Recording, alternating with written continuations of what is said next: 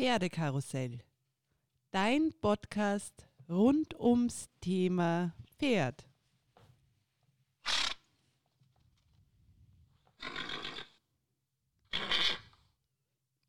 Herzlich willkommen, mein Name ist Silvia Sverak und in dieser Folge widmen wir uns wieder der Rubrik Stallgeflüster.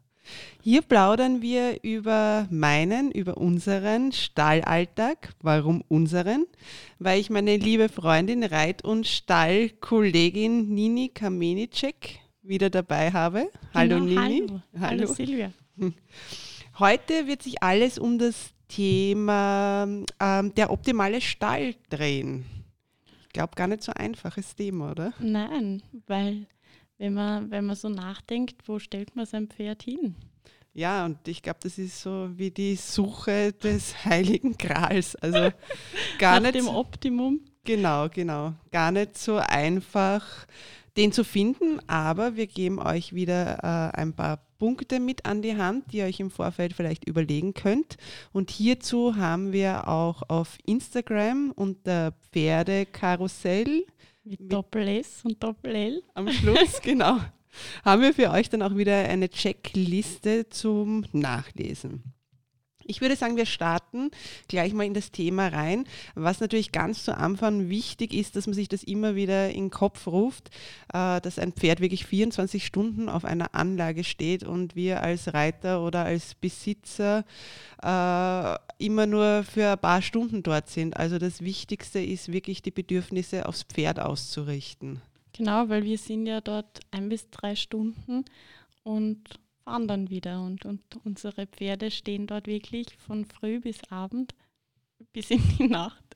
Genau, und müssen sich dort äh, einfach wohlfühlen. Und die wohnen ja auch dort, genau, ja. Also das soll fürs Pferd optimal sein, gar nicht so für uns als Reiter. Natürlich sollen Natürlich unsere auch. Befindlichkeiten auch abgedeckt sein, aber den Fokus oder das Hauptaugenmerk sollte man immer aufs Pferd richten. Und ich würde sagen, wir haben ein paar Punkte zusammengeschrieben, bunt gemischt. Ähm, ich würde sagen, wir steigen mal mit einem wichtigen Punkt ein, mit der Budgetfrage. Genau, weil das ist ja gar nicht so einfach. Ähm, das wird immer teurer. Der Pferdesport ist und bleibt ein, ein irrsinnig kostenintensiver äh, Sport und da dann das Richtige zu finden, dass man dann auch genug noch übrig hat, für alle anderen Sachen. Und Tierarzt, das bleibt ja nicht nur bei den Einstellkosten, sondern die genau. belaufen sich ja dann um, auf einige Genau, auf, auf, auf andere Punkte. Mehr. So wie du gesagt hast, Tierarzt, Hufschmied, Trainer, ja, Zusatz, ja nicht Futter, dabei. ja, die ganze Ausrüstung. Also da sollte man sich schon äh, in sein Budget einrichten oder damit auseinandersetzen, dass das halt nur mit der Einstellgebühr nicht getan ist. Genau. Ähm, das, der nächste Punkt wäre, wie möchte ich mein Pferd überhaupt versorgt haben? Äh, möchte ich Selbstversorger sein, dass ich dorthin fahre und äh, mein Pferd ausmiste oder fütter? Es gibt natürlich auch Selbstversorgerstallungen. Bin ich ein Sport- oder Freizeitreiter? Genau, wenn du das jetzt ansprichst, das ist, glaube ich, am allerwichtigsten einmal zu sehen und zu, sich zu fragen, was möchte ich? Bin ich ambitionierter äh, Sportreiter? Möchte ich da wirklich, brauche ich da gewisse Trainingsmöglichkeiten oder bin ich nur Freizeitreiter? Ähm, möchte ich mein Pferd auf der Koppel stehen lassen und ab und zu vorbeikommen? Genau. Das ist, glaube ich, die erste Frage, die man sich stellen ja, ja. muss. Und da kommt man dann ähm, eigentlich auch schon gleich weiter zu dem Punkt, welche, äh, welche Sachen werden mir in dem Stall geboten? Welche genau. Trainingsmöglichkeiten habe ja, ich. Ich glaube, das können wir dann auch schön runterbrechen. Was hier noch fehlt äh, für einen Punkt, hat man vielleicht sogar einen Pferdepensionisten, ja? Richtig, genau. Dass man den quasi nur äh, versorgt haben möchte, weil man nicht mehr, mehr reiten kann oder hat, hat man, man Fohlen. Fohlen. Genau, ja, ja, genau. oder ein. Sportpferd. Genau, genau. Also die Aufzucht möchte man Pferd, möchte man selber züchten. Also es gibt, glaube ich, da sehr viele Punkte und da können wir uns gleich einem Punkt widmen. Äh, zum Beispiel, wenn man Sportreiter ist. Was ist da wichtig auf der Anlage, was man braucht? Ich glaube einmal ganz wichtig ist die Trainingsmöglichkeiten. Ähm, welche Plätze hat man zur Verfügung? Wie ist der Boden? Ganz ein wichtiger Punkt. Genau, ähm, sind Dressurreiter, wenn man, wenn man jetzt ähm, Dressur reitet. Äh, bin ich Springreiter, brauche ich die Möglichkeit, äh, Hindernisse zu haben, zu springen. Bin ich Freizeitreiter, möchte ich viel ausreiten gehen. Das ist, glaube ich, auch ein wichtiger mhm. Punkt. Vor allem bei uns, wir sind in einem Stall in der Nähe von Wien, wo natürlich die Ausreitmöglichkeiten jetzt nicht so begrenzt sind, ja. Genau, nicht ja. so gewährleistet sind wie äh, irgendwo weiter am Land. Ähm, das ist einmal am, am wichtigsten. Und welche Sachen kommen noch dazu? Ist genau. mir ein, ein Solarium wichtig? Mhm. Ist mir, die Boxen sind wichtig, sind die hell, sind die dunkel? Gibt es Baydog-Möglichkeiten? Gibt es Boxen mit Baydogs? Ähm, Gibt es Koppeln dort? Gibt es eine ja. Schrittmaschine? Genau, ja, ja, ja. Gibt es einen Aquatrainer? Das sind so Sachen, die, die wichtig sind im Vorfeld abzuklären. Genau, ja. Natürlich gibt es auch verschiedene Größen von Stallungen. Also ich komme aus einem Stall, der, da waren 70 Pferde, ja. Jetzt sind wir in einem Stall, wo nur 30 sind. Also das ist natürlich dann auch wieder ein Unterschied. Ja. Natürlich war die Anlage größer, dafür waren wieder mehr Leute. Also ich glaube, das sollte man sich äh, überlegen. Und wenn man Freizeitreiter ist, glaube ich, hat man andere Bedürfnisse, eh was du schon angesprochen hast, zum Beispiel das Ausreitgelände wie lang und wie oft kommen sie auf eine Koppel, wie groß sind die Koppeln, sind die zu zweit, zu dritt im Herdenverband oder gehen die allein raus? Also wir haben beschlossen für unsere Pferde, dass die halt allein auf die Koppel äh, kommen sollten, weil es halt Sportpferde sind und weil halt das Verletzungsrisiko minimiert wird, aber das ist halt so ein eigener Zugang, den man hat. Genau, richtig. Was vielleicht auch noch äh, interessant ist, wenn ich Freizeitreiter bin oder wenn ich vielleicht gar kein eigenes Pferd habe, äh, suche ich einen Schulbetrieb? Gibt es in dem ja. Stall einen mhm. Schulbetrieb? Mhm. Ähm, ist auch eine interessante Frage, die man sich stellen sollte im Vorfeld. Genau, genau. Äh, wo wir auch wieder bei einem neuen Punkt sind, ist äh, der Anfahrtsweg, die Anfahrtszeit zum Stall. Also das ist, das ist, so viel wert. Ja. Wir fahren ja beide jetzt wirklich nicht lange in unseren jetzigen Stall. Ähm, da lernt man das eigentlich wieder zu schätzen. schätzen ja, ja, ja. Also ich muss sagen, ich war vorher in einem Stall, in dem ich mich super wohl gefühlt habe und wo auch alles rundherum gepasst hat. Nur war mein Anfahrtsweg jedes Mal, also jede Strecke 40 Minuten und äh, erstes Mal von der Gefahrenquelle im Auto selbst, ja.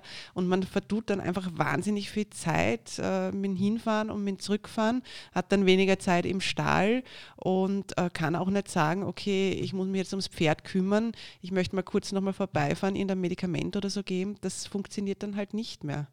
Genau, das ist jetzt einfach wirklich angenehm. Also ich ja. in meinem Fall, ich fahre fünf Minuten in den Stall, ich kann fünfmal am Tag hinfahren und es kommt aufs selbe raus, wie wenn ich einmal äh, in einen Stall fahren würde, der 40 Minuten entfernt ja, wäre. Ja, ja. Also das ist, glaube ich, auch ein ganz wichtiger Punkt. Und ähm, was auch spannend immer wieder in Stallungen ist, ist halt auch die Stallgemeinschaft. Also da sind wir jetzt beim Punkt als Reiter, dass man sich halt auch wohl, wohlfühlen sollte.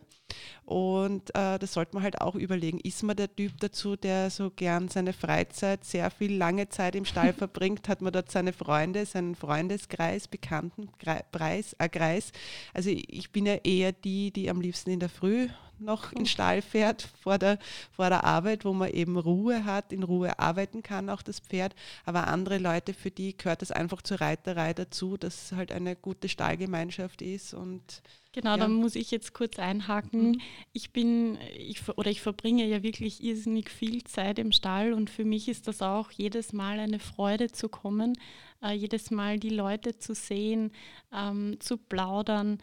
Das ist wirklich so viel wert, mhm. äh, wenn man einfach eine Freude hat, jeden Tag wirklich gerne in den Stall zu fahren und auch dort ein bisschen Zeit verbringt, wenn man die Zeit hat. Genau, genau. Und ich glaube auch dieses sich untereinander helfen, was ja nicht in allen Stallungen so ist. Also da haben wir, glaube ich, das große Glück, dass auch die Stallbetreiber drauf schauen, wer einzieht in den Stall äh, und sich die das auch aussuchen können. Und das spürt man dann schon. Also wenn da Gleichgesinnte sind und wenn man auch weiß, das sind Leute, die untereinander helfen, man weiß es ja von sehr vielen anderen Stallungen auch, dass dann halt so kleine Sticheleien beginnen oder sich Gruppen bilden, wo man dann gar nicht mehr, mehr so gern hinfährt. Genau, das ist wirklich bei uns, muss ich ehrlich sagen, super. Genau, genau. Und so wie ich das jetzt äh, auch beschrieben habe, dass eben die Stallbesitzer und Betreiber da sehr drauf schauen, äh, ist auch wichtig, einmal zu hinterfragen, wer betreibt so einen Stall. Ja? Sind das selbst Reiter? Ja? Haben die eine Ahnung von dem, was sie tun? Mhm. Also, Oder kommen die aus einer ganz anderen Sparte? Haben die gar nichts damit zu tun und betreiben ihren Stall? Ja, ja. Also da merkt man auch große Unterschiede, da ich ja schon wahnsinnig lange in diesem ganzen Reitsport dabei bin. Also da habe ich schon viele Varianten auch kennengelernt und wo man halt auch spürt oder merkt, zum Beispiel wenn ein Stallbetreiber selbst Turnierreiter ist, dass da halt wahrscheinlich auch ein bisschen mehr auf, auf die Bodenverhältnisse geschaut wird. Und auch ja. mehr Verständnis aufgebracht wird. Genau, genau. Also ich glaube, das ist auch diese Führung eines Stalles, äh, ist auch ein ganz ein wichtiger Punkt, welche Einstellung auch ein Stallbetreiber zu der ganzen Sache hat. Mhm. Äh, passt auch wieder gut zu dem vorigen Punkt, äh, dass man sich anschaut, welche Pfleger gibt es dort, ja? wie ist die Betreuung? Ähm, Wird darauf geachtet, äh, dass immer eingedeckt ist, richtig. Ich meine, das ist ein Luxus, den wir haben. Genau, ja. Ähm, unsere Pfleger sind wirklich Gold wert wird, werden die Gamaschen wirklich äh, draufgegeben, draufgegeben wenn es ja, Schrittmaschine oder Koppel gehen. Ja. Genau, ja, wie ist der Umgang? Gehen Sie ruhig damit um, mit den Pferden? Wie gehen Sie auf die Pferde ein?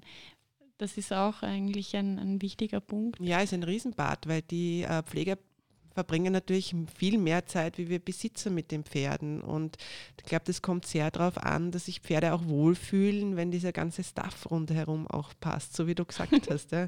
Wenn man da ein bisschen ein sensibleres Pferd hat oder so, also da kann schon einiges auch passieren, äh, wenn man nicht da ist, wenn, wenn das Personal einfach nicht geschult, geschult ja, ist. Ja, oder auch diesen Zugang, diese Liebe zu Pferden hat. Genau, ja.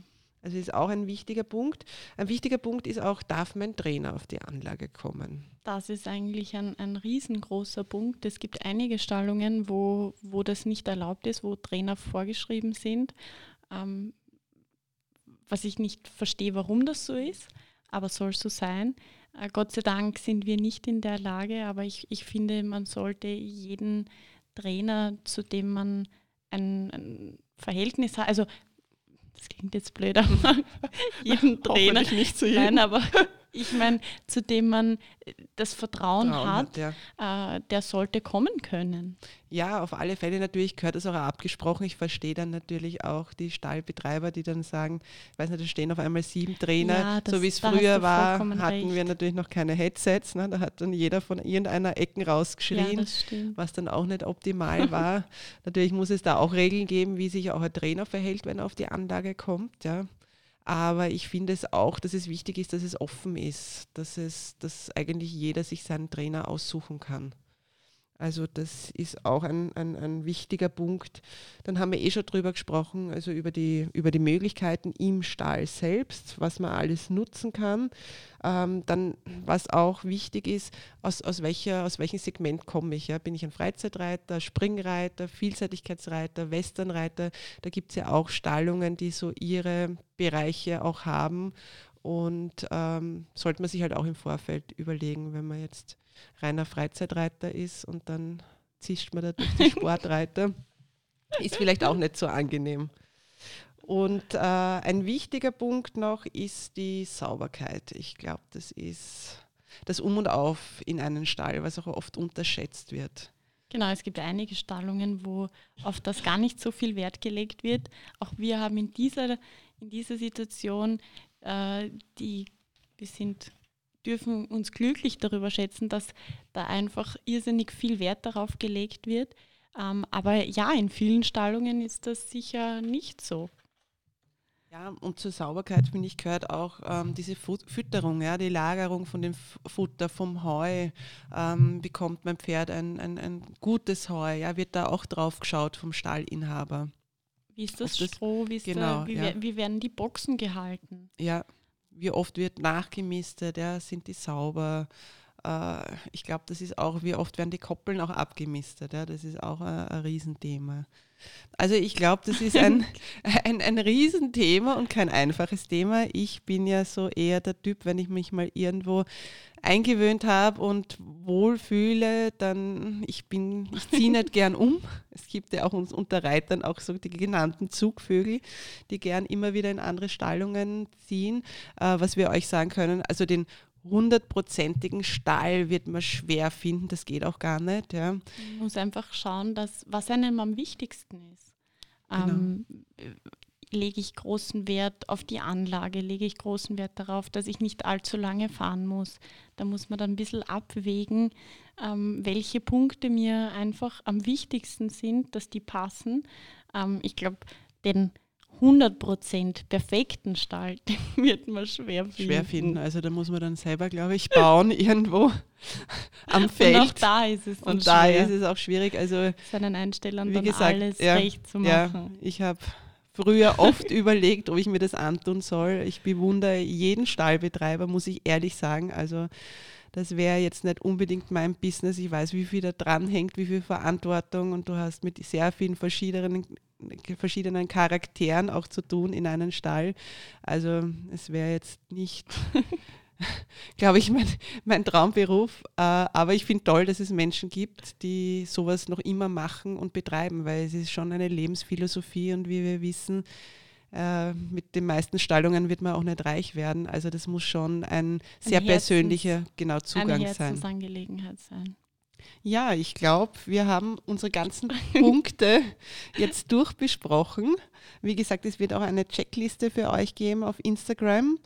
Ja, herzlichen Dank fürs Zuhören, auch für das tolle Feedback für die letzten Folgen. Wir bemühen uns natürlich immer wieder, euch spannende Themen zu bringen. Spannende Geschichten von uns. Genau, aus unserem Stallalltag. Wir haben ja sehr viel zu erzählen, Gott sei Dank.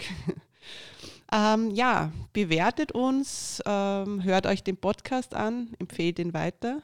Liked like, uns. Genau. Abonniert uns. Ja. Wir würden uns sehr freuen und freuen uns wieder auf das nächste Stallgeflüster. Bleibt alle gesund. Ja, danke Nini fürs Gespräch. Alles Gute. Papa.